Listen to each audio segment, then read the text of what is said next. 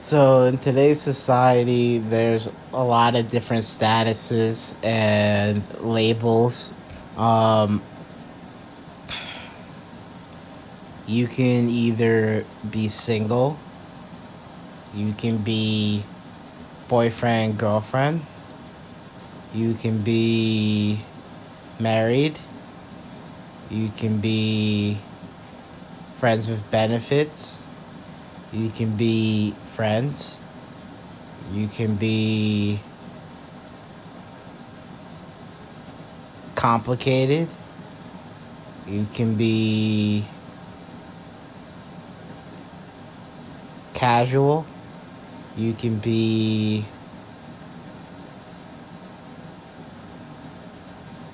best friends. So those are the ones I know. But I know nowadays in society, the younger generation has even more. So it's like being in like situationships and stuff like that. So what do you think that means that there's so many different statuses and labels? Is it an improvement or is it a drawback? And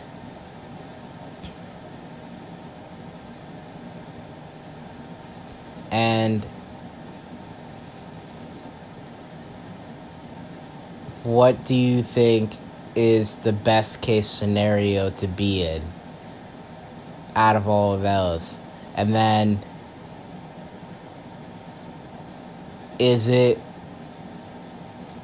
understandable to have those different relationships, those different types of relationships with different people simultaneously?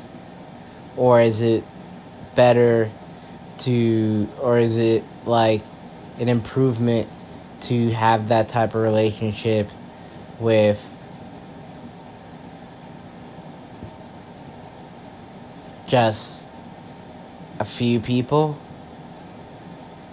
Or is it better to have, or is it an improvement to have that relationship with, uh, like, a number of people? So, I think that's the way society is headed. But at the same time, I think or I believe that those different types of relationships existed in the past. They just didn't label them and they were more discreet.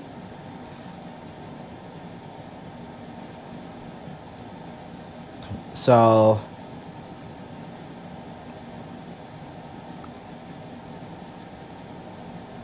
I think there's just a greater number of people contributing to different relationships and they're more open about it. Yet they existed in the past and people were more discreet. And then I believe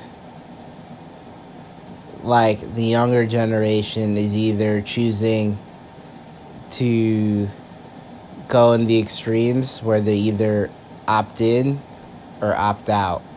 And then there's less of the in between.